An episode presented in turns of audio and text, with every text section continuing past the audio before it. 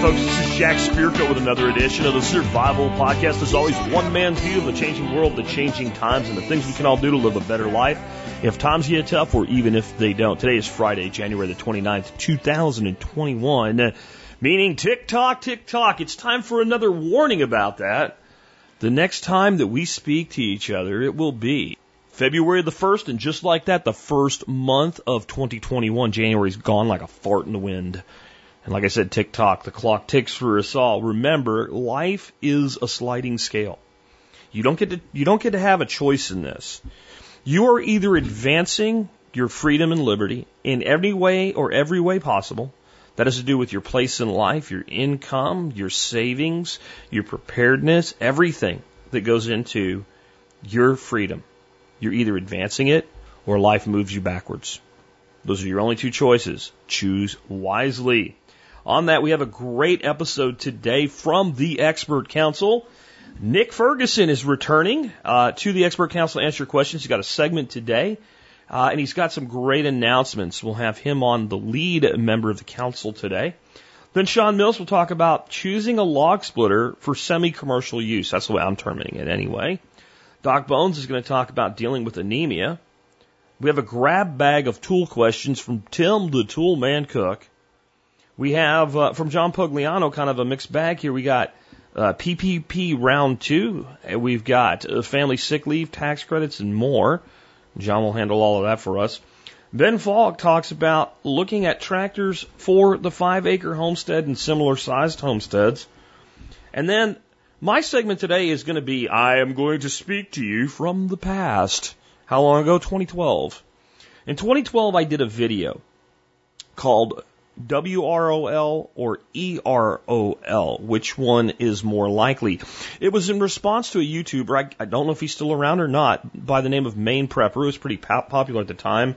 And it was how all the preppers were going to die in the without rule of law future that we faced with absolute certainty.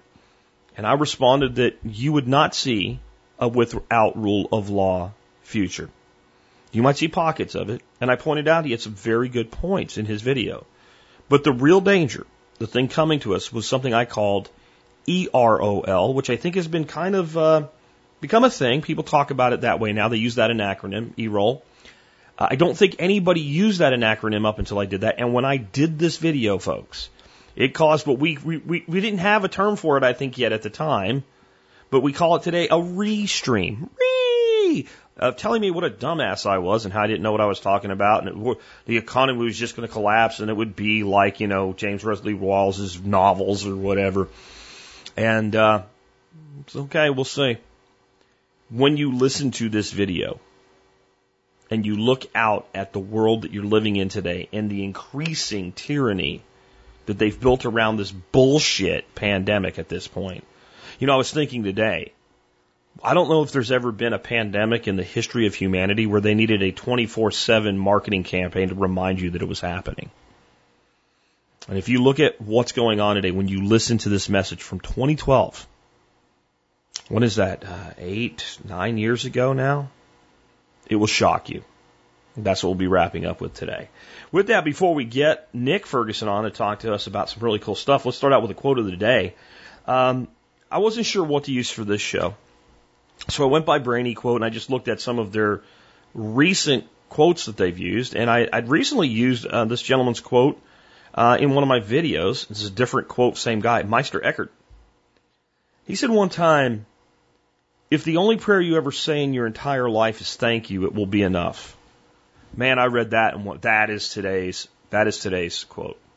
I want to talk to you a little bit about this from a standpoint of being someone who is uh, I guess, religiously classified mostly as a deist. I believe there is some higher power, something that we would call God in our limited human understanding. And I don't believe that God that I believe in. I don't, whatever you believe is fine. I'm not trying to convince you of anything here. I don't believe that God, whatever God is, I personally do not believe that, that God responds to prayer. That if I pray for a thing to happen, it will. Even if I pray for a thing that I control, like help me accept this thing, I don't believe that God will have any influence on that. I think the prayer might, because when we pray and we internally meditate, we take control of that which we can control ourselves. But I don't think it matters what you believe. I think if you don't believe in God at all, if you call yourself an atheist, this has value. I think if you're like me, or some version thereof, a, panthe- a pantheist, a anybody that says there's something I don't know exactly what, and here's how I think it works, but I know I don't know, then I think this is valid. And I think if you follow any of the revealed religions, Christianity, Judaism, Islam, I don't care. I think this actually applies to, it's universal. That's why I love it. Because I think there is a value in gratitude that we have forgotten. You know, when all of this crap started with the pandemic, what started to go around was the concept that Americans have forgotten how to suffer and how to learn from our suffering. I think there's validity in that too, but I think the bigger thing that we have forgotten is how to have and express gratitude for everything that we have. People that have it at what you would consider some of the worst conditions relative to others in America today have it a lot better than people not so long ago and have it a lot better than a lot of people in a lot of parts of the world. And no matter where you are, no matter what you're dealing with, there's probably something that you can have gratitude for. To express gratitude in prayer, whatever that means to you, to me, reinforces within you that which you have to be grateful for. And I've always found it interesting how much people pray for things they want. Bless mommy and bless daddy, or let this thing happen, or let this thing become. Versus how often we express pure gratitude for what we have.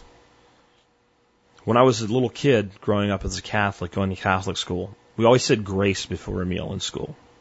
They made you say it. We recited it to the point of a mantra, to the point where it meant nothing anymore. Because you were just saying words. Everybody said the same words the same way, like a chant. And because of that, when I left religion, I forgot this lesson for a while. But along the way, it was nature that brought me back to it, standing in the woods on a cool morning, watching an animal that had no idea was there just live its life, and think, God, this is beautiful. This is amazing. And then finally the words speak from within you. Thank you. If the only prayer you ever say in your entire life is thank you, it will be enough. Meister Eckhart. With that, I am grateful, really grateful that Nick Ferguson has now carved out in his life time to come back to the expert council. I'm grateful that he will be teaching on March 24 to 28 at the Survival Podcast Spring Workshop here at Nine Mile Farm. And I'm grateful that he's with us today to talk about trellis plants over rabbits and more. With that, Nick, how's it going and what's been going on on the Ferguson homestead? Hey there, TSP listeners. Nick Ferguson is here, back from another hiatus to give you a little taste of homegrown liberty. So happy to be back on the Fantastic Survival Podcast. I've missed answering your questions and helping out the TSP family that has helped me out so much over the years. This one is from someone who contacted me through MeWe. She couldn't wait for me to get back on the show, so she tracked me down and asked anyways. But please send all your questions for me to Jack or ask at the Homegrown Liberty group over on MeWe. Okay, and before I get to the question, as you can probably imagine, being gone so long, I have a couple announcements for you guys. Yes, I'm alive. Yes, I've been all over the USA a couple times actually on consulting tours, catching up with the backlog of people asking for consulting. 2020 has been quite a busy year. Lots of people are a little worried about their their preps and their ability to be self-sufficient on their homesteads and you know, I kind of help people with that. So I've been busy with that. I'm mostly caught up. I have a couple designs still in the process of finishing up and a few big installs to do this winter and spring. But I will be around and I'm going on another tour here soon, mostly through Arkansas, Oklahoma, and Texas. So if you're around those states or adjoining, quickly send me an email if you've been wanting to get on one of those consulting tours. I always chop the consulting fee pretty much in half when I'm on a tour because it's efficient and helps me schedule things better. I can only be in so many places at the same time, you know? I mean, So, number one, consulting tour coming up around the middle of March. Early bird gets the consult. Number two, I'm going to be teaching at Jack's for the spring workshop. I just got off the phone with him last night, and we're both pretty pumped with the designs he's putting in the spring. So I thought I'd use one of those designs kind of as a jumping off point to teach attendees how to expand something like that into a more productive and robust fodder production system for herbivores. So when you're talking about self-sufficiency, like I talk about all the time with all of my clients, I design with the worst case scenario in mind so that the system works if times get tough or even if they don't. And you know, if times get tough, how are you going to feed your animals if you can't afford to go to the feed store or if there's no feed at the feed store? What are you going to do? Well, with the tree fodder system, you don't ever need to spend a dollar on commercial feed again. How's that for self-sufficiency?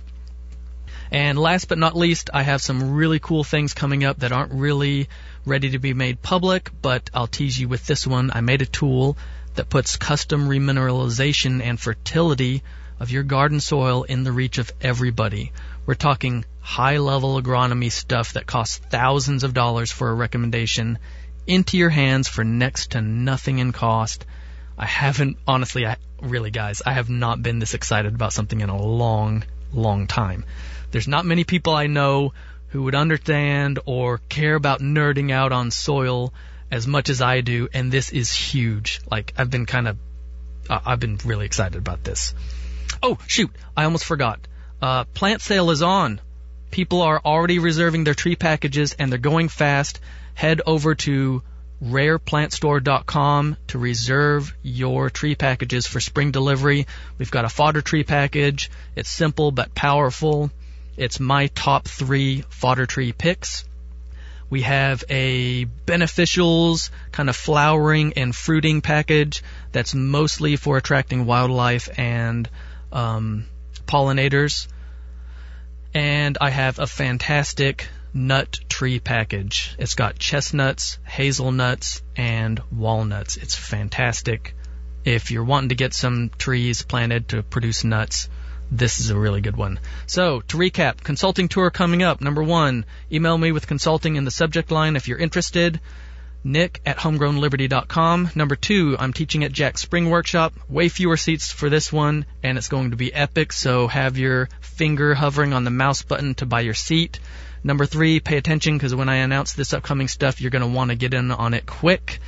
And of course, the yearly rareplantstore.com tree sale is on right now as we speak. Now, for the question from Carmen, she said, Can I ask you a rabbit question? Jack Spirko says, You're the expert. I raise rabbits. I have rabbit hutches in my backyard, and I have cattle panels arched over them. I'm wanting a recommendation of a vining plant that could grow over the arch and provide shade but also be edible for rabbit food to supplement. Any suggestions? To which, of course, I replied, I do. Now, let me be clear on this. I'm about to say something a bit drastic and some would say heretical and dangerous, but I'm a rebel, so I do what I want. My first suggestion is kudzu. yep, you heard me right. Uh, the vine that ate the South. What in the world am I thinking? Well, you know, it makes high protein leaves and vines. The tender leaves and shoots are quite tasty. They're actually human edible, just so you know. And they're readily eaten by rabbits. They love them. So, high protein, tasty. They grow like frickin' kudzu. Sounds like a real winner to me. Um, I will say this though. You will want to plant them in a large tub or a pot or something with some drainage holes, but put that inside another tub or on top of something that has some kind of a thick barrier blocking any exiting roots from getting into your soil because they will run underground and can start popping up all over the place.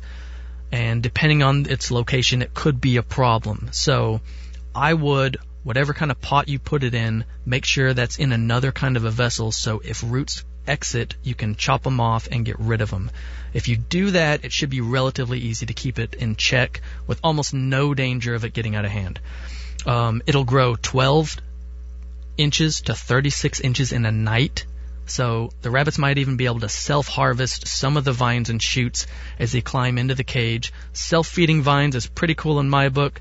The rest are, you know, like a quick snap or slice with a knife or pruning shears. Just hang your tool by the rabbit cage out of the rain. It takes 30 seconds to harvest fresh greens for your rabbits every time you're out there and toss some, you know, rabbit manure to the roots of your kudzu vine every year. And I can't think of much better answer than that. But, you know, if you're somewhere where you can't get it, uh, or you're too scared of the big green monster the, the south, then plant pole beans.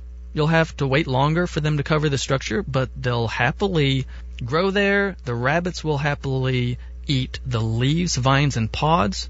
No need for an extra pot. In pot, kind of Azkaban prison. Just plant them in the ground. Food for you and the rabbits too. Well, that's all I have. Um, again, remember to uh, shoot me an email if you're interested in consulting. Nick at homegrownliberty.com. Sign up for the spring workshop. It's going to be a lot of fun. I'm looking forward to it. And um, stay tuned. I've got some up- upcoming stuff to announce. And of course, head over to the rareplantstore.com tree sale. I want you to get your fodder trees before they're all gone.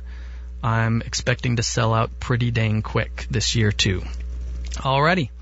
That's all I have. This has been Nick Ferguson with Homegrown Liberty and RarePlantStore.com. Do good things.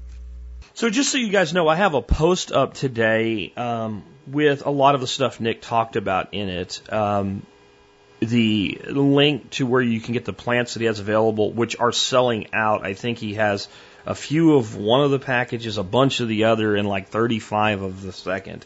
Um, there's some pretty interesting stuff that he has available. I've reserved some for myself. I didn't reserve the nut trees, and the reason I didn't is because of, uh, well, you plant a hazelnut or something like that on this property here, you might as well just set the tree on fire. It would be a uh, a more fitting death and a more uh, merciful death to a tree. I don't believe we should make trees suffer. So my my land is not right for those. But if yours are, you might want to pick some of those up along with the other stuff.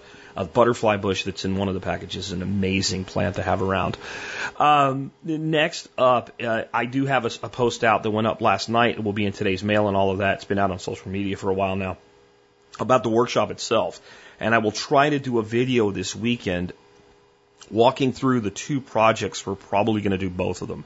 Since I put that post out where I said we might do one or we might do the other, I've gone over the plan with Nick and I've also gone over the plan with my buddy JR and I've talked to them both and I'm going to have them both here for quite a few days prior to the event. I think we can get enough of the groundwork done to where we're kind of completing them rather than starting them from the beginning. And due to that, I think we'll be able to do both of them. And it's going to be an amazing workshop.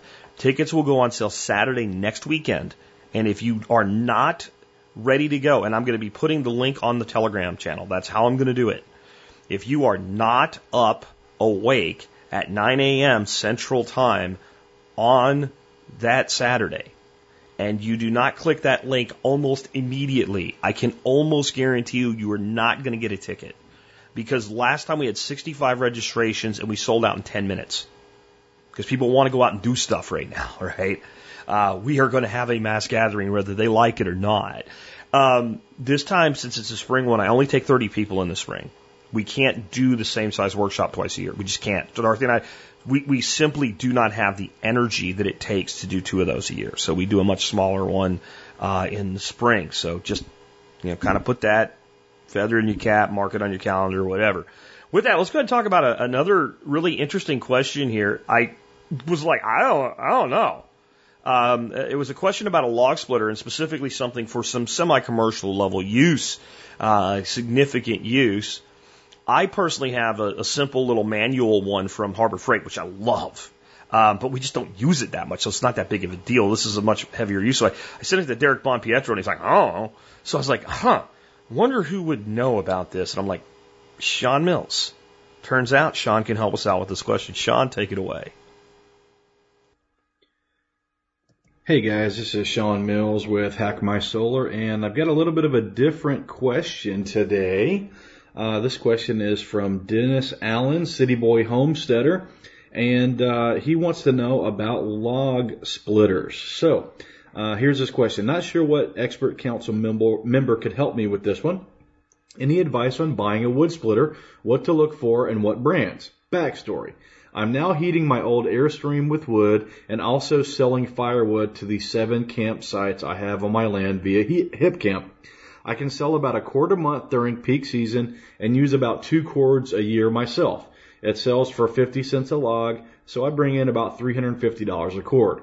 There's a lot of dying ash trees on my homestead, and I have about 11 acres of woodland in central PA. If anyone would like to see my campsites, check out dennisalan.com slash camping. And that's D-E-N-N-I-S-A-L-A-N dot com slash camping. Well, Dennis, hey, good question. Uh, ben Falk did recently cover some details of splitting wood, uh, getting ready for winter, uh, but I'll answer your specific question. First, on picking the size. Um, you kind of need to understand what you're going to be splitting to know how much force you need. That's really the size uh, math. And so, you know, if you're talking about six inch um, coppice wood or branches that's seasoned, a four ton uh, log splitter is going to take care of that. You know, go up to 12 inches of seasoned wood, a seven ton log splitter will work fine. If it's 12 inches of green wood, uh, green wood's tougher to split. You're going to need about 16 tons of force. Uh, for a 24 inch seasoned log, you're going to need 20 tons. Uh, and a 24 inch green log, you're going to need, you know, 30 tons plus. Um, so I would definitely suggest that you look to uh, cut your wood, stack it, season it, and then um, you know the next year come back and actually split it and, and restack it uh, because you can actually save some money on uh, your log splitter doing it that way. Um, 26 ton is kind of the biggest gas powered um, you know, that I would go with. I mean, I've used a 32 ton gas powered before. One of the things you want to make sure you can get is if you're going to be splitting big logs, is you want to get something that you can rotate into the vertical position uh, so that you can split those big logs on the ground versus having to lift a 24 inch, you know, 16 inch long log up and set it on top of the uh, the rail to split. So uh, those are the things I would look for if I'm going to buy, but I'll be honest, I would not buy a log splitter. I would rent a log splitter or I would find someone else in the area that has a log splitter and give them half of what you're going to pay the rental company to rent one. Um, because the reality is, uh, you know, a good 26 or so ton log splitter is going to run you 1500 to $2,000 brand new you can rent that bad boy for a hundred bucks a day or three hundred dollars a week. You know, from a Sunbelt Rentals or United Rentals type uh, organization. If you do that, um, 100% of your rental costs plus obviously your fuel, your mileage to pick it up, tow it to the house, take it back, and come back uh, from dropping it off is all deductible um, because you're selling the wood you know, even if not all of that campsite wood money goes onto the books, you know what I mean? Or, or if the ugly pieces that are a little bit naughty, that, you know, they get taken and burnt in your personal wood stove instead of sold, if you know what I'm saying. I still think 100% of those costs could be, uh, written off as part of your HipCamp income. Um, and, and that's really the way I would go. I would, I would go, I, I don't, I would not want to, you know, you're talking about maybe, let's call it 10 cords of wood a year, right? You can split four cords of wood a day with this machine if all your wood's in the same spot and more if you've got a helper. If you got someone that can help you get them up and, and then clear out, uh, as you're splitting, you know, you can cut, and I've used them before. You can definitely cut more than four, uh, yeah, split more than four cords of wood in a long day, right? So you bring this thing in for a week, you know, each day you tow it to a different area and split a bunch of wood, take it back, you're out 300 bucks plus fuel. Uh, 100% of that is deductible against your HipCamp income. And, um, and then you're getting your, your wood for the house for free. So that's how I'd go about it. Um, you know, if you're using this thing a week, a year, then you got 51 weeks of making sure that your core, that your hydraulic hoses don't get uh, dry rotted and that your tires are in good condition and that your um, your your trailer lugs are working fine. You know what I mean? I, I would get it in, do the work, take it back, expense 100% of that cost, let someone else handle the maintenance and, and keeping that thing up for the whole year. Um, so, anyways, so those, that's my advice. Uh, hope that helped you out. Again, if you want to buy one, it really depends on the size. of uh, of logs you're splitting and whether you're splitting them seasoned or green. Well, guys, keep getting the questions in, and we'll keep getting them answered. Again, this is Sean from HackMySolar.com. Next up, I have got a question for uh, Joe Alton, MD, also known as Old Doc Bones, on anemia. Joe, what's going on, man? Hi, Joe Alton, MD, here also known as Dr. Bones of the survival medicine website doomandbloom.net with over 1300 articles, podcasts, and videos on medical preparedness. Together with my wife, Amy Alton, an advanced registered nurse practitioner, we're the authors of the Survival Medicine Handbook, Alton's Antibiotics and Infectious Disease, and Alton's Pandemic Preparedness Guide, plus designers of an entire line of medical kits at store.doomandbloom.net. This week's question for the expert council is from Don, who writes, A family member of mine is anemic. She doesn't think iron supplements help her much. Can you recommend some actions we can take to help her condition? Details. My wife has an iron deficiency. During her prior two pregnancies, the doctor has prescribed heavy iron supplements, even requiring iron infusions on her first child. She is usually feeling cold and tired when trying to keep up with our young children. Iron supplements do seem to help long term, but cause her a lot of stomach discomfort. What can we do for her? Any suggestions? Thanks for your input over the years. Oh, well, thank you, Don. Don, anemia is a condition where you lack enough healthy red blood cells in your circulation. Red blood cells are what make your blood, well, red, and their job is to carry oxygen to your body tissues and carbon dioxide out.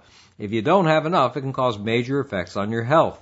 Anemia happens for different reasons. You might not be making enough red blood cells. You might have bleeding that depletes them faster than they're produced or you may have a condition that destroys them or shortens their lifespan. The average red blood cell lasts 115 to 120 days.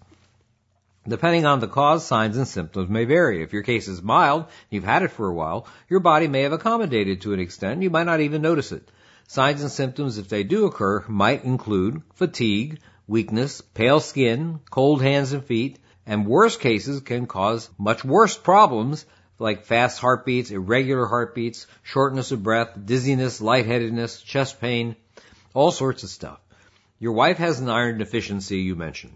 Iron deficiency anemia is indeed the most common cause and is usually treated with supplements like she's taking. Your bone marrow needs iron to make a protein called hemoglobin, the main ingredient in red blood cells. It's seen in a lot of women who are pregnant or who were recently. Women who have heavy periods will also possibly have iron deficiency anemia. Don, I'm assuming your wife is a young woman since you have young children, but I don't know her hemoglobin level. Doctors usually want men to have a higher than 13.5 gram hemoglobin level, and women, they want them to be above 12.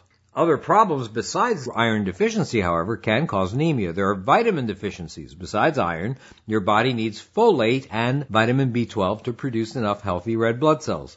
A diet lacking in these and other key nutrients like vitamin C can cause decreased red blood cell production. Some people get enough B12 but can't absorb it, causing a type of anemia called pernicious anemia and requiring special injections of the vitamin.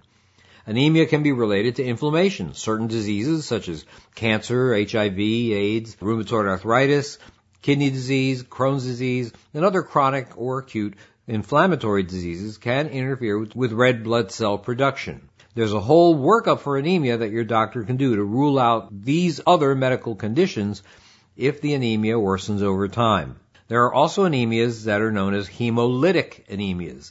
They develop when red blood cells are destroyed faster than bone marrow can replace them. You can inherit a hemolytic anemia or you can develop it later in life. Sickle cell anemia, also known as sick as hell anemia, is a hemolytic anemia.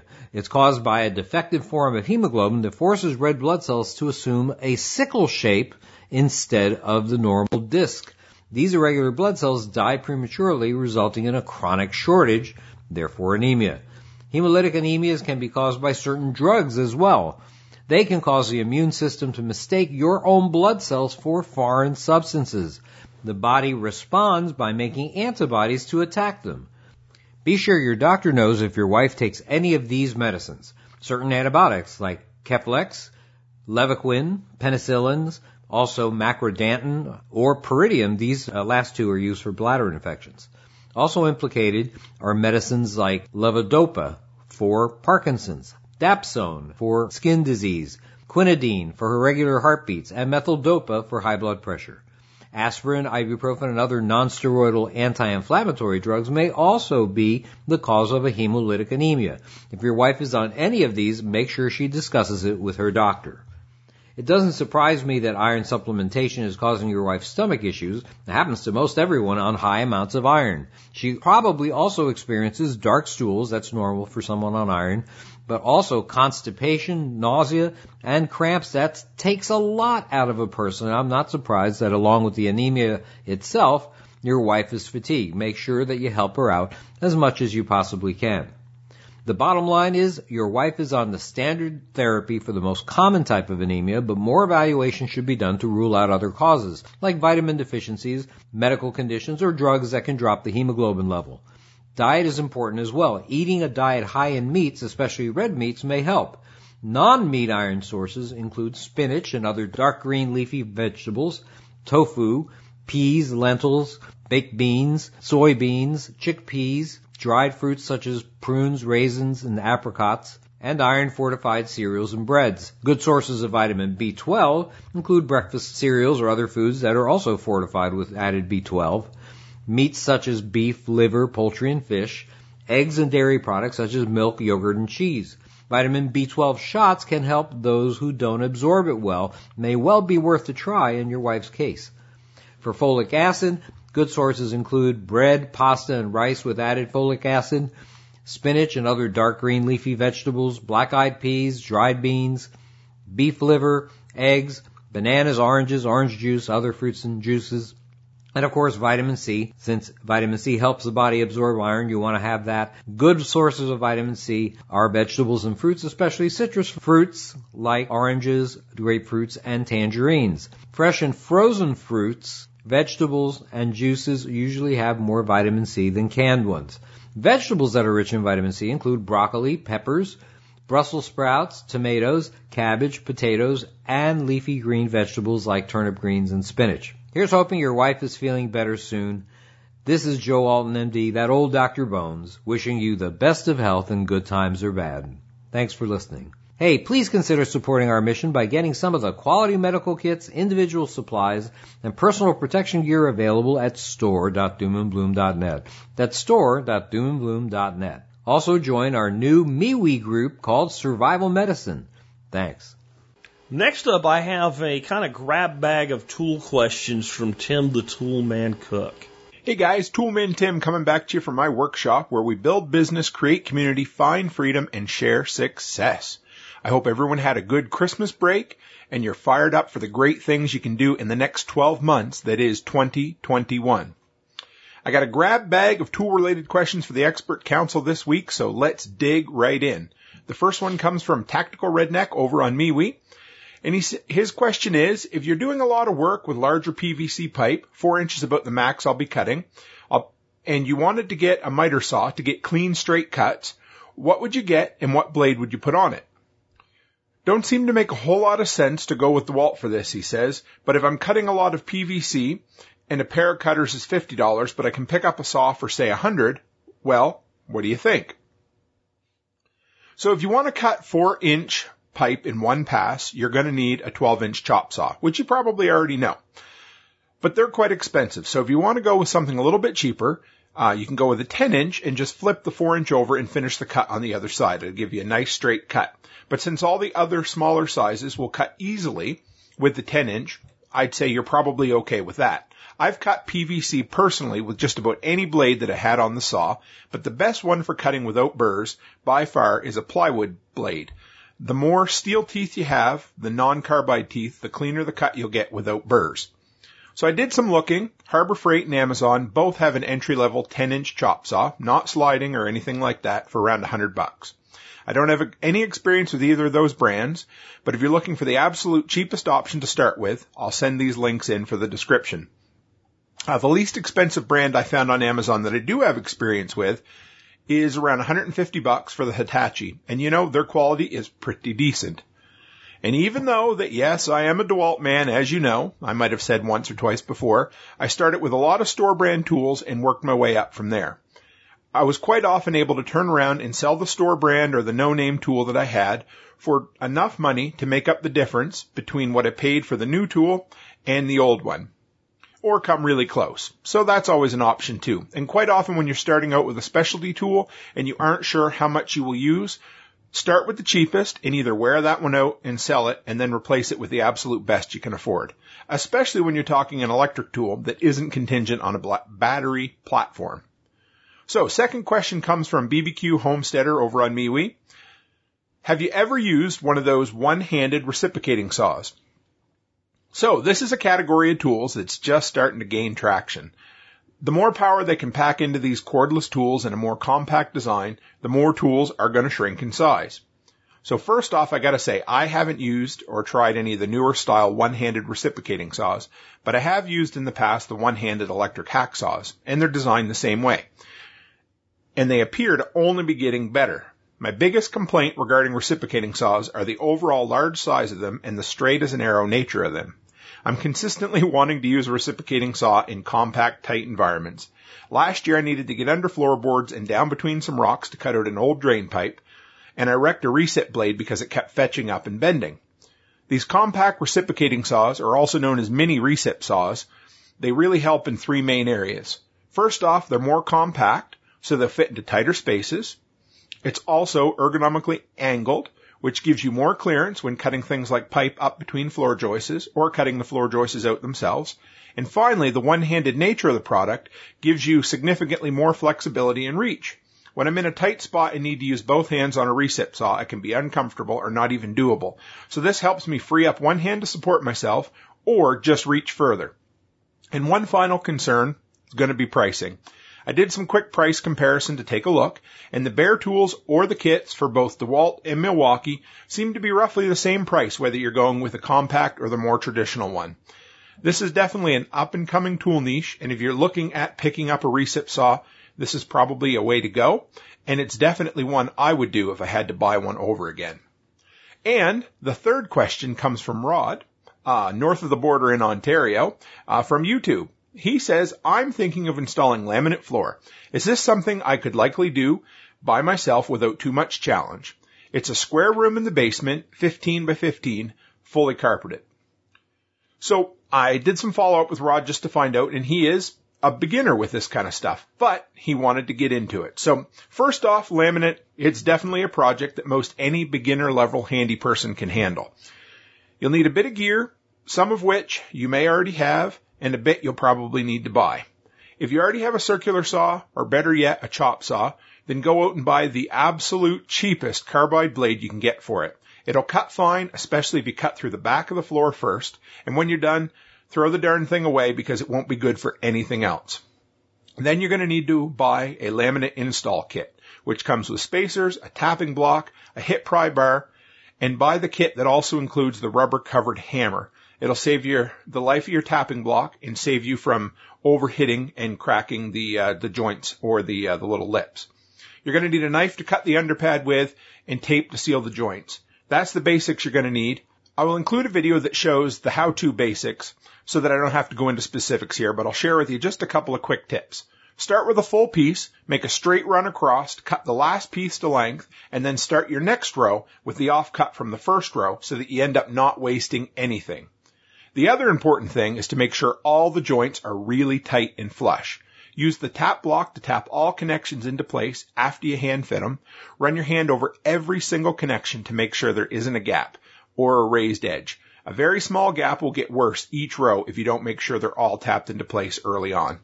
And finally, pick the thickest floor you can afford. I recommend at least a 10 mil, but even better is a 12 especially where you're just beginning, it'll save you a lot of frustration, a lot of swearing, and a lot of wasted broken floor boards. You can absolutely do this, trust me. Just take your time, don't get frustrated. There's a good chance you're going to have to start over after a row or two, maybe four or five times. I know I do even now still, because the most important part is making sure those first three rows are absolutely perfect. And if they are, the rest will all follow into place. So that's it for me for now, guys. If you want to follow what I do, I have three videos a week over on YouTube. I'm on the push to get to a thousand subs so I can get monetized. So if you don't mind dropping by and uh, just subscribing there, that would be absolutely great. And also, uh, speaking of Odysee, I just hit 100 subscribers over there, and I'm doing an exclusive Saturday video on my Odysee channel, more focused toward our preparedness community as well. The quickest way to find all my content is to go to toolmantim.co and click the links from there. So as always, guys, stay happy, stay healthy, and have a great week. And I do have links to all the stuff that Tim mentioned in the show notes for today's episode, which just as a quick reminder, if you're listening sometime in the future, episode 2815. You can always look up an episode uh, by subject with the search feature on the website at thesurvivalpodcast.com. It's pretty obvious that you could do that. But I will tell you what, if you know an episode number, because numbers turn up other ways, the best thing to do is search for, as though it's a single word, the word episode dash the number. And if you do that, you'll go straight to that episode. Just a little uh, search hack when using the search feature at thesurvivalpodcast.com. Next up, I've got kind of the grab bag again from John Pugliano. This on family sick leave credits, the second round of the PPP, which is the payroll protection uh, thing, and uh, a little bit more too. John, take it away. Hey TSP, there's a couple COVID tax relief items I want to cover for you, and these are primarily for small business owners, and especially for those of you that are set up as sole proprietorships or single member LLCs. Several of these benefits that were part of the CARES Act relief package from last year have been carried over into 2021 and or you can file them now for your 2020 taxes. So I'm just going to hit some highlights here. If you think this applies for you, do a little bit more research on your own and then definitely talk to your CPA and see how you can maximize any of these benefits for your particular situation. So the first thing is the payroll protection plan. That's also known as the PPP draw. Now, not only has that been extended into 2021 with a second draw, but even if you didn't apply in 2020, you're still now eligible for the initial draw. And then if you qualify, you could get the second one. Uh, I'm getting ahead of myself. Let me back up here. First of all, the deadline runs through March 31st. So you have about eight weeks to look into this and put it all together if you think it applies to you. Now, the first payroll protection plan draw was eligible to any of you small businesses that were impacted by COVID-19. And that definition of impacted is pretty loosey goosey. Again, talk to your CPA and talk to the lending institution, which is really the, the place, the bank where you do your primary business checking. Talk to them. There was a lot of misconceptions and things that people didn't understand last year when all this was first rolled out. But the banks have really gotten a good handle on it and the loan making process has been very much streamlined. So as far as what it impacts is that this money is meant to be used to cover your payroll expenses and some of that money can also be used for things like rent or utilities. And what it can include is up to two and a half months of your payroll. And that's even if it's just you as a side hustle, single member LLC or doing business as or any type of a sole proprietor, as long as you are set up as a tax paying business entity, you potentially could be available for this. And remember that first round, the initial money that was put out last year, which is still available, the definition of that is that your business had to be negatively impacted or the uncertainty of COVID had to have impacted your business in a negative way. So again, look into that. You may be eligible for up to two and a half months of payroll. Now the other part of this is that it's been extended and there's a second program out. So even if you got paid for the first or if you haven't but you're going to apply for it, you can still potentially be paid for the second portion and the second draw it does have a limitation factor. Your business had to at least been impacted with top line revenue being reduced by at least 25% in any one quarter of 2020 when compared to 2019. Now, most likely, if your business was impacted severely by COVID-19, you fit into that category. And again, the payroll protection plan on this is up to two and a half months of payroll. So go down to the financial institution where you do your business banking and talk to the loan officer there, and it could be likely that you're eligible for one or both of these payroll protection plans. Now, the other COVID-19 tax relief item that could impact your 2020 statement is for sick and family leave tax credits. As a small business owner, and again, this is even if you're just a sole proprietor or a single member LLC, you could be eligible for up to $5,110 tax credit. That's for personal sick leave. And then additionally, if you had to take family leave, that could potentially be as much as a $10,000 credit. Now I don't have time to go into all the details here, but at a real high level, what it involves, as far as the sick leave, you could potentially be available for up to 10 days of sick leave. And that's if you had to self quarantine or you were exposed to COVID-19 or you actually became sick from COVID-19. These would potentially all be areas that would qualify as this 10 day tax credit. And what that's going to be based on is your average daily income. And so if you look at your schedule C, line 31, that's your income for the year. And you divide that by 260, that's 52 weeks at five days a week. So take line 31 income, divide it by 260. That'll provide you with your average daily income, and then you can multiply that for as many days as you were sick, up to 10 days, and then the average daily income has also been capped by $511 a day. And that comes out to roughly a little bit less than $133,000 a year. So if you're making $133,000 a year or less, approximately on your line 31, then you're going to be able to take your full daily income over up to 10 days that you've been sick and write that off as a tax credit. And then obviously if you make more than 133,000, well you can still at least write off at least the $511 a day for up to 10 days. Now on the family leave side, to get that tax credit, it's the same process of figuring out whatever your average daily income is. Now the bad news is that the tax credit is only limited to $200 a day, but the good news is, is that you can take it for up to 50 days.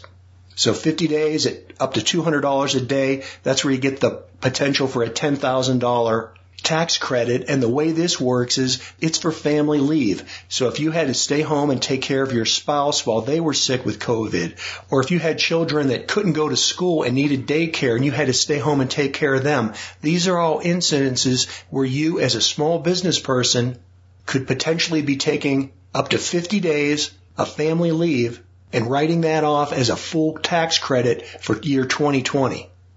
Now remember, the, the good part about this is, is that your business did not have to be impacted with a loss in revenue. You simply had to be either sick or you had to have a family member that was sick or a child that, because of the lockdowns, was forced to stay home and you had to take care of them. So I think that leaves a wide area where a lot of small business owners could qualify for this tax credit. Talk to your CPA. I believe it's reported on IRS form 7202. Well, hey, as always, thanks for your questions. This is John Pugliano from Investable Wealth and the Wealthsteading Podcast. Next up, I've got a short segment from Ben Falk on the uses for a tractor on a smaller homestead, somewhere in the five acre range. Ben, take it away. Hey, Jack and all, Ben Falk with Whole Systems Design. Question about the tractor. What could you use a tractor on on a five acre homestead? It really does depend where you are, of course, and, and goals. I mean, you gave me a little background, but um, I'll tell you what I use mine for, and maybe that'll give you some ideas because you did ask that. But but to be fair, I'm not on a five acre homestead. Uh, was on my 10 acre homestead that is in my book, and now we're on a larger piece of land a lot of the time, which is 175 acres, and I do a lot of logging and kind of gardening of the forest to maintain my forest, less silviculture. So I'm using the tractor kind of all winter hauling logs and, and, and logging and I got a sawmill recently. So kind of doing all that and the tractor's great for that. Um, it's not a skidder, but it's good. Uh, with a logging winch, you can really haul out 4,000 pounds of logs at once with a tractor that weighs about that much. I have a 55 horse Kubota, 56 horse, and um, it's too big for the 10 horse for the 10 acre homestead. It's also that's a steep piece of land and that tractor's big for that. Basically, you want a small tractor for the woods and a big tractor for field work. Um, and a small tractor if you're on steep ground. The flatter the ground, the bigger the tractor. So I had a 21 horse for that 10 acre homestead, and that was great. That's little, but it was good. Um, it got everywhere, and um, that was really handy. I mean, they're diesel. You know, it's really a weight. The weight's limiting, not the horsepower. Um, you know, trenching. if you put a backhoe on it, that's really great. I have a small excavator, so not going to do that. But that's, you know, a tractor kind of can do almost everything badly. Some things good, but most things kind of not great compared to something specialized. But they kind of do everything, you're not going to own that many pieces of equipment, ideally. Um, so yeah, you mentioned some of the uses. I guess I'd add trenching. Um, just material handling. I mean, you mentioned pallet forks. I'm always just moving stuff with the forks, plowing snow. That's what I do a lot of right this time of year. I don't do much field work with it except for some mowing, and I, I sometimes till to establish new perennials, but I don't till in the garden. Um, I don't know that you need one or necessarily should want one. Um, a BCS two-wheel drive tractor is really awesome. Sometimes you can find them used or a Gravely, Gravely. Those are sweet too. So, but you know, it sounds like you're ahead of the game if you've already made everything to be done by hand. You know, everything you own owns you, so it, it might be better to not have something. I mean, I, I say that with, and I, I, I say that with a little bit of a kind of smirk because I, I do own a lot of stuff, but it also does own me. It's all maintenance. It all takes, um, fluids unless it's electric, which I'm trying to move towards electric with everything. Like, you know, you fire up your chop saw or your circular saw or table saw, it doesn't ever not start, right? I mean, these electric motors are amazing. They just, you keep them dry, keep them in a pretty dry space, they last decades with essentially no maintenance. Um, once you have an engine in something, it's really not the case. You got fluids. Still can last a long while, but you do have to have a much more mechanically oriented um, way of being and also be on the maintenance and have you know, be organized to do the maintenance or you can get some you get a lot of work um, caused. So yeah, but I mean a tractor can can do so many things with the, with the implements on the back. Obviously, you could do any type of groundwork, just not all that well. Um, stonework, yeah, it's like a powered wheelbarrow, as you mentioned, for a lot of things. So, sorry if I don't have you know a kind of clear and fast recommendation, but I would say you're ahead of the game if you don't need one, and if you're doing, if you're meeting your goals and you don't have a tractor, then don't get one. but um, if it's really cheap or someone's giving you one, maybe you'll come up with some new uses that you realized, oh, I'm really glad now that I, I do these things. Um, but it doesn't sound like there's too much reasoning you need to get a tractor for. Um, that being said, I have a tractor and I'm glad I do. I kind of need one, but maybe our situation's quite different. So good luck. Thanks.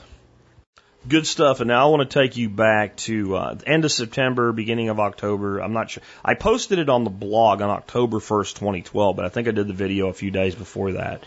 Uh, I, I downloaded this video today and uploaded it as a new video onto my Odysee channel. Uh, I will have a link to that in the show notes if you want to actually share the video. Um, but this is from 2012, which is now what eight plus almost nine years ago, depending on uh, eight and a half years ago is when this this was done. And again, this was in response to Maine Prepper. Um, I'm going to cut a little bit off the end of it. I just want you to know the video itself got chopped on me, like the thing just stopped recording, and I. I, I think I'm pretty nice to Maine Prepper throughout this whole thing. I don't, some people I think that were fanboys or whatever took it the wrong way. I tried to be very clear about that. And as I, as the part that I'm cutting off here for the brevity for the podcast, I, I went into that further, further explaining how much respect I have for the man. So this was a difference of opinion on the most probable outcome. It wasn't a condemnation of the advice, which I, I really, in this, this video, tried to reiterate how much I agreed with the advice for those instances. I just see the instances of, without rule of law, um, being isolated versus everywhere, and excessive rule of law being the ominous thing all over the place. And 2020 was this prediction. And it still is, and it's going to be again. And I think there'll be more riots and more problems. I think there'll be riots in 2021 that might make some of the stuff that happened in 2020 look like a day at Disneyland. I won't get into why today.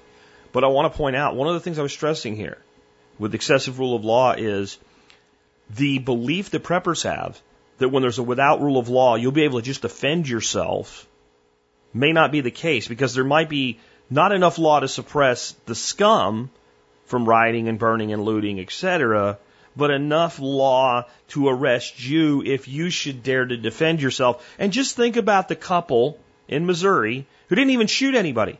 They just pointed guns at people and said, stay off our property, don't destroy our house, being prosecuted. And this is only going to get more true. And when you listen to this, this should make your hair on your neck stand on end. With that, here we go. Kind of a rewind, but not a rewind episode, all the way back to 2012, the fall of 2012. Hi, folks. This is uh, Jack Spirko from the Survival Podcast with a pretty serious video today. Uh, this weekend on the Zello network that we have, we have a channel set up there where a lot of the listeners of the audience get together and talk about preparedness and other things and honestly look out after each other. Um, I, I was on there this weekend and I heard about a video from a guy named Maine Prepper, who I've heard of before, uh, who had a new video that's kind of gone viral, gotten like 70 or 80,000 views or something at that point. And uh, when it was described to me, I thought, this guy's probably off his rocker. And I excused myself from the conversation on the network and logged off and went and watched it and came back. And um, I don't think he's off his rocker, but I do think he's wrong in a way. Um, let's let's start out with where he's right. Where he's right is his description of combat. It's as accurate as anybody can possibly try to explain combat to a person who's never seen or experienced anything like it. Um, his assessment of movies like Saving Private Ryan, Band of Brothers as being the closest thing that you can look at and see what real combat's like dead on. His assertion that the United States government's lying to you when they tell you that our enemies are cowards because they won't come out and fight like a man and things like that, spot on. Fighting from uh, behind cover, uh, using improvised devices, etc., is a pretty good description of the way that Washington fought the Revolutionary War using a combination of regulars known as the Continentals and a combination of irregulars known as the militia. The United States foundational war of independence is really a great blueprint uh, and used often by many uh, across the world, including people that don't like us, for how you fight a guerrilla war. It's it's not cowardly to fight from cover. Uh, one of the most glorified uh, warriors that we have in our military today is who? The sniper. Do snipers come out and fight like a man, or do they fire from cover a thousand yards away?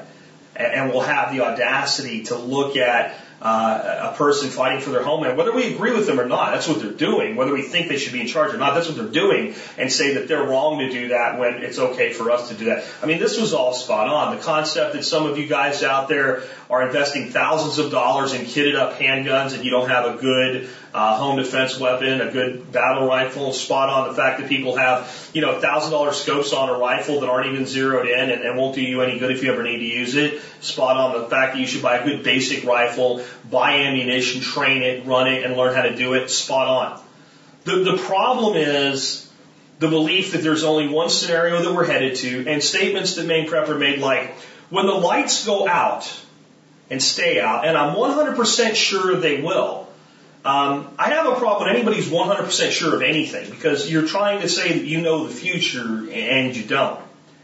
And the problem with preparing for a without rule of law scenario to the exclusion of anything else is that you're only planning for failure. It's like buying life insurance and then only planning to die.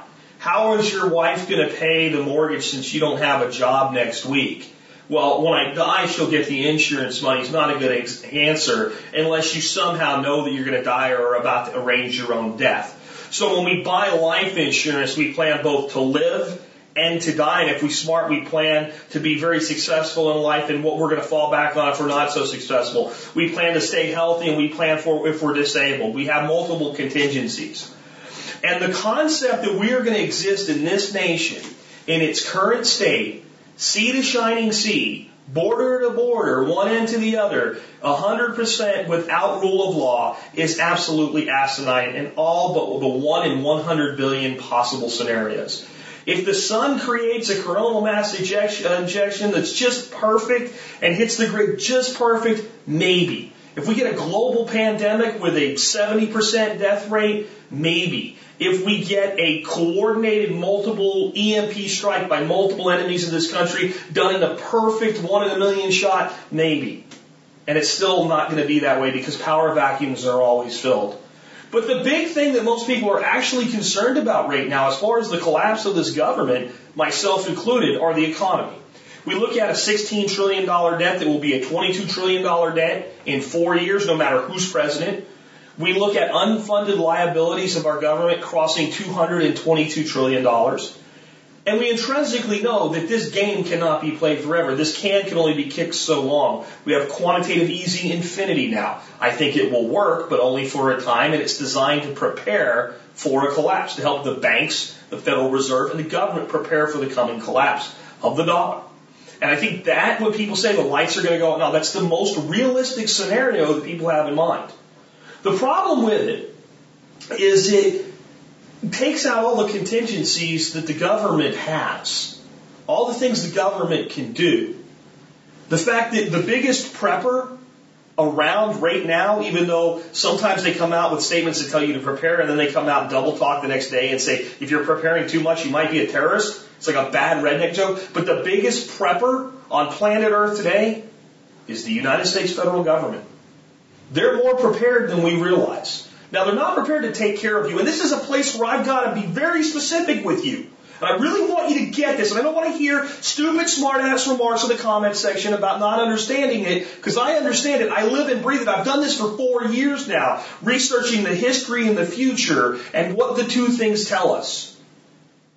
What most people fail to understand is that when you tell somebody, well, you expect it to be here and it's not going to be that bad, that you're saying it's all going to be sunshine, roses, unicorns, and angel farts. It's not. It's going to be very dark, very bad, and very oppressive. And there will be pockets of without rule of law for different periods of time. And you better listen to Maine Prepper, and you better be prepared to deal with those. But if that's all you're prepared to deal with, you are flat out screwed. Let me just put it to you that way. Let me give you some contingencies that your government has created, and it's all part of what's called continuity of government to make sure when these things fall apart that the government apparatus stays in place. Right now, there are tens of thousands of drones being built to occupy space over U.S. air. These drones can tell the government what you're doing, where you're at, monitor situations. It could be weaponized if they wanted to, like that. Our government is building a 1 million square foot data center to be overseen by the NSA, the spook organization nobody uh, really even talks about. Everybody talks about the, the CIA and the FBI. Well, the NSA is building a million square foot data center. It is just to hold information. A million square feet is bigger than the United States Capitol building. That information is information about you and me and everybody else in this country. It's not information about what somebody's doing overseas in a cave who supposedly plans to blow us up.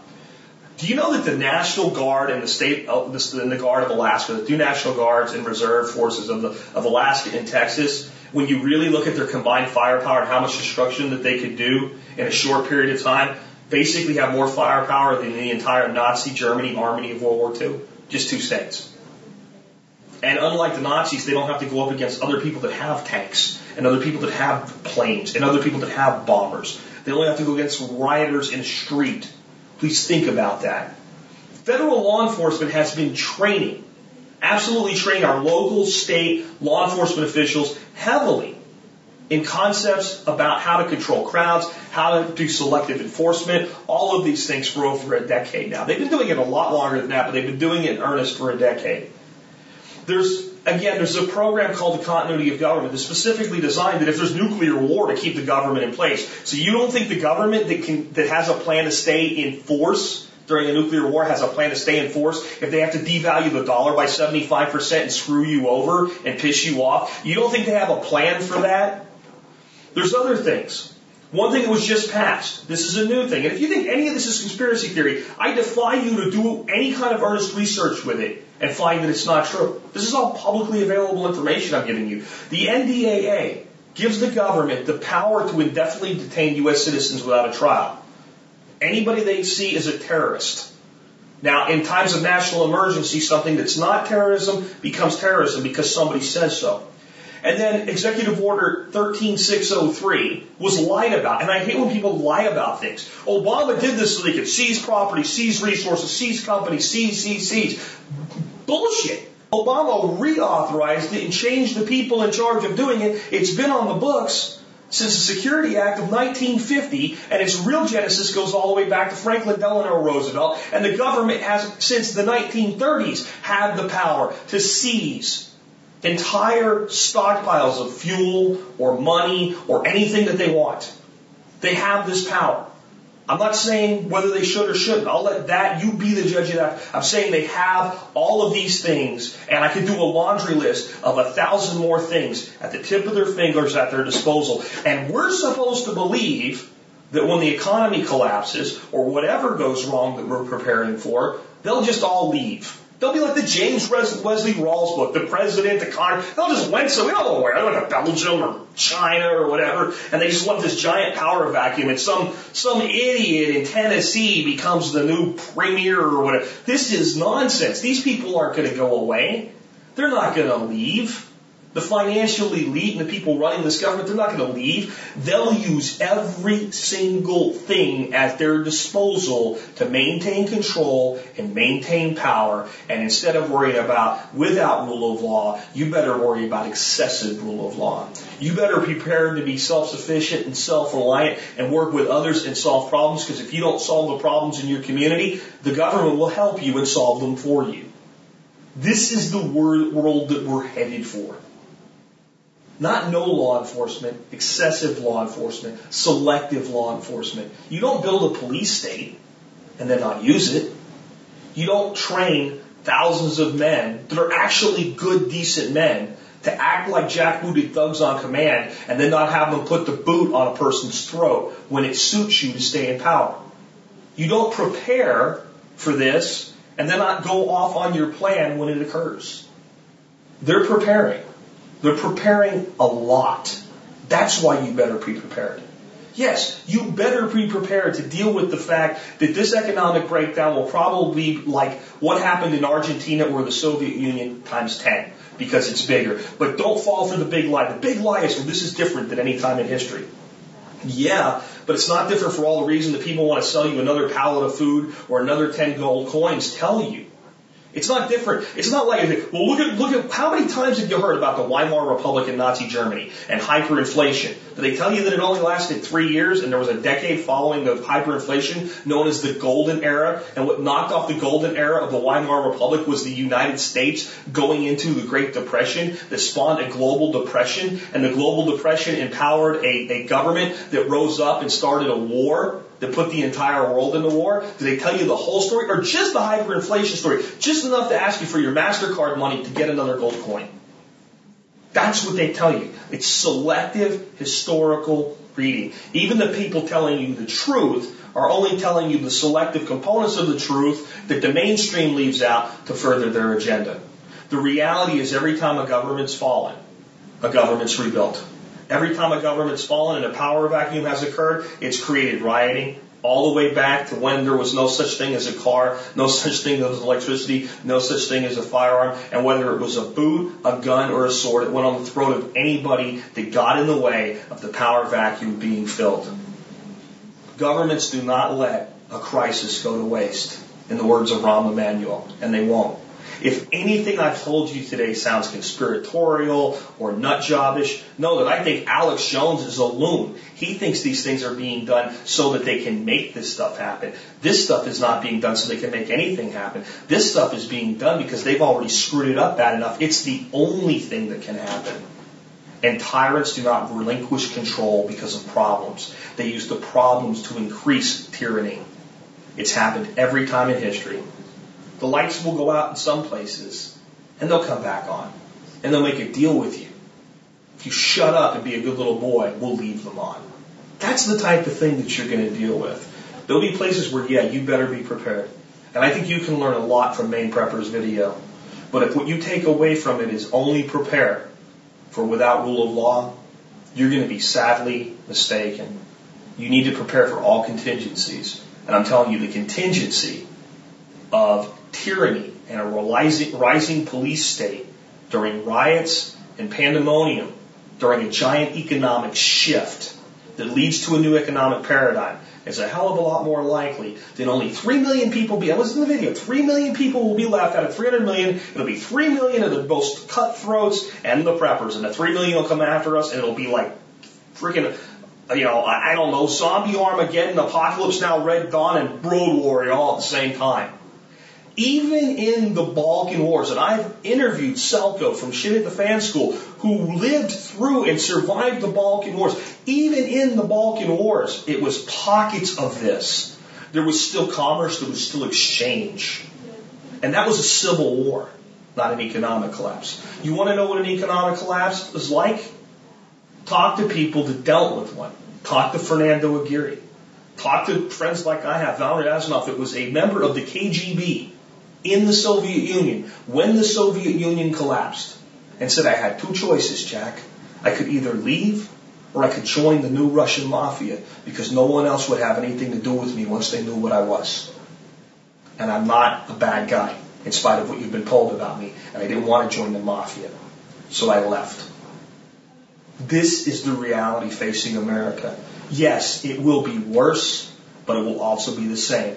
Every time somebody's preached doomsday, whether it's the, the, the, second coming or anything else, you've been told something that's true and a lie at the same time.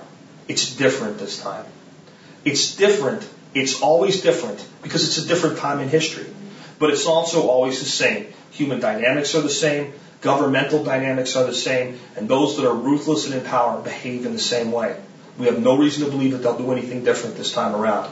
Please be prepared for all contingencies. Look after each other. Take care of each other. Don't just prepare for warfare. Prepare to deal with a new reality. Mentally, physically, spiritually, emotionally, however you have to. Be prepared to feed yourself. Be prepared to look after and feed your neighbor. If you can't do that, there's no way we're going to come out of the other side of this okay. But if you can, this failure of the system can be what we hope it is, an opportunity. And let me tell you here as I close why. It's so important you understand why. That people want to gravitate to this fantasy that seems so much worse uh, without rule of law, complete breakdown. They look at everything I've told you about and they know it's so horrible and so wrong. And they look at the mathematics of the numbers on the debt and they know it's wrong. And they look at everything and they go, it has to fail. And it's more horrifying to think about it failing and coming back together in some type of Terminator fashion and being worse. Remember the Terminator that just get shattered into bits and then reconstitute itself? It's more horrifying to actually accept what I'm telling you for some people than to accept a complete and total breakdown.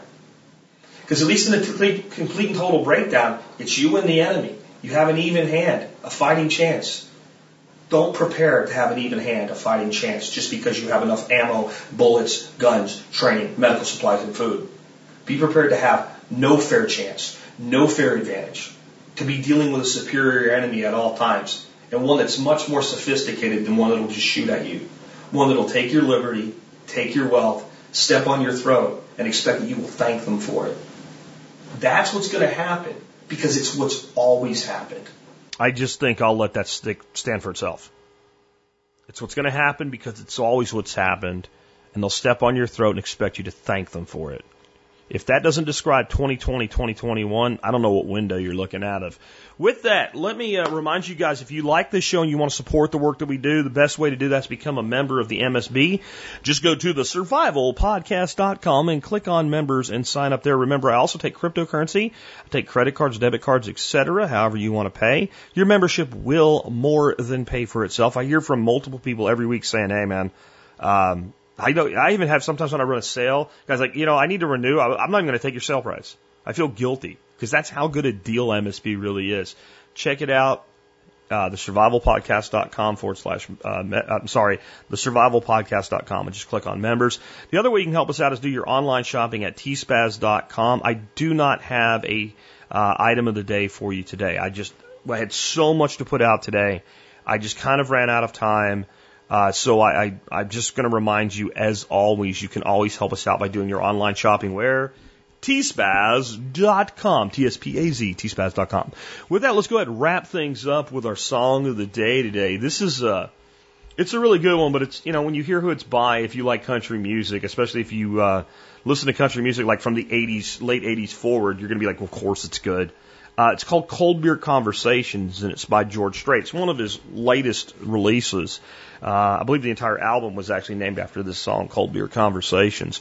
Um, but George Strait's that guy that I think if they had someone sing, like they got a phone book from the 90s, they don't have phone books anymore, um, and as it sing the phone book, he'd probably still have a top 40 hit minimum. Uh, he's just got that sound, and he's just that guy.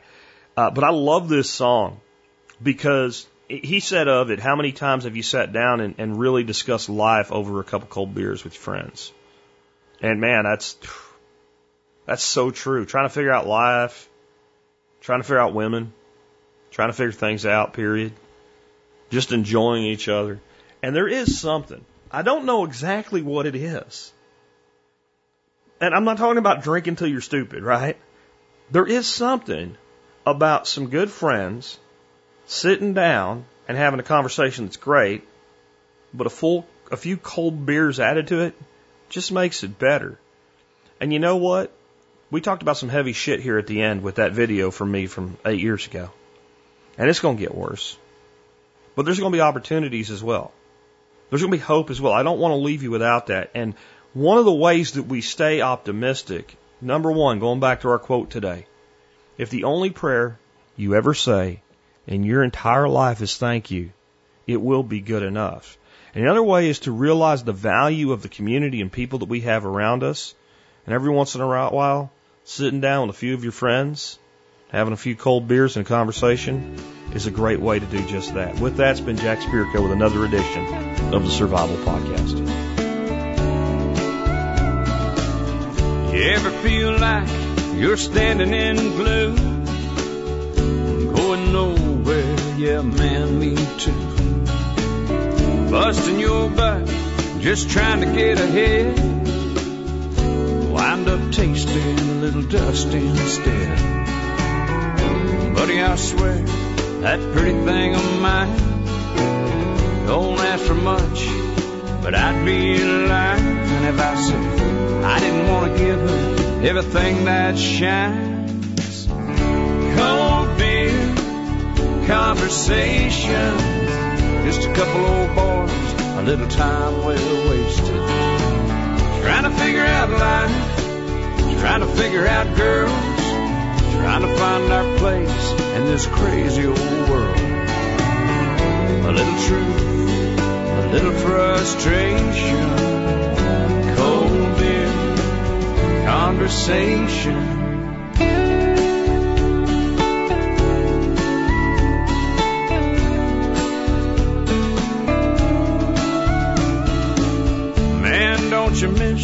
Those Friday night lights? Wouldn't you like to bust through that paper one more time? Brother, my folks are getting up there in years. Mama still thinks the devil's in here. Now tell me, buddy, don't you ever wish we could work a little less, catch a few more fish? Yeah, maybe one day when we both strike it rich. Cold beer, conversation, just a couple old boys, a little time well wasted. Trying to figure out life, trying to figure out girls, trying to find our place in this crazy old world. A little truth, a little frustration, conversation.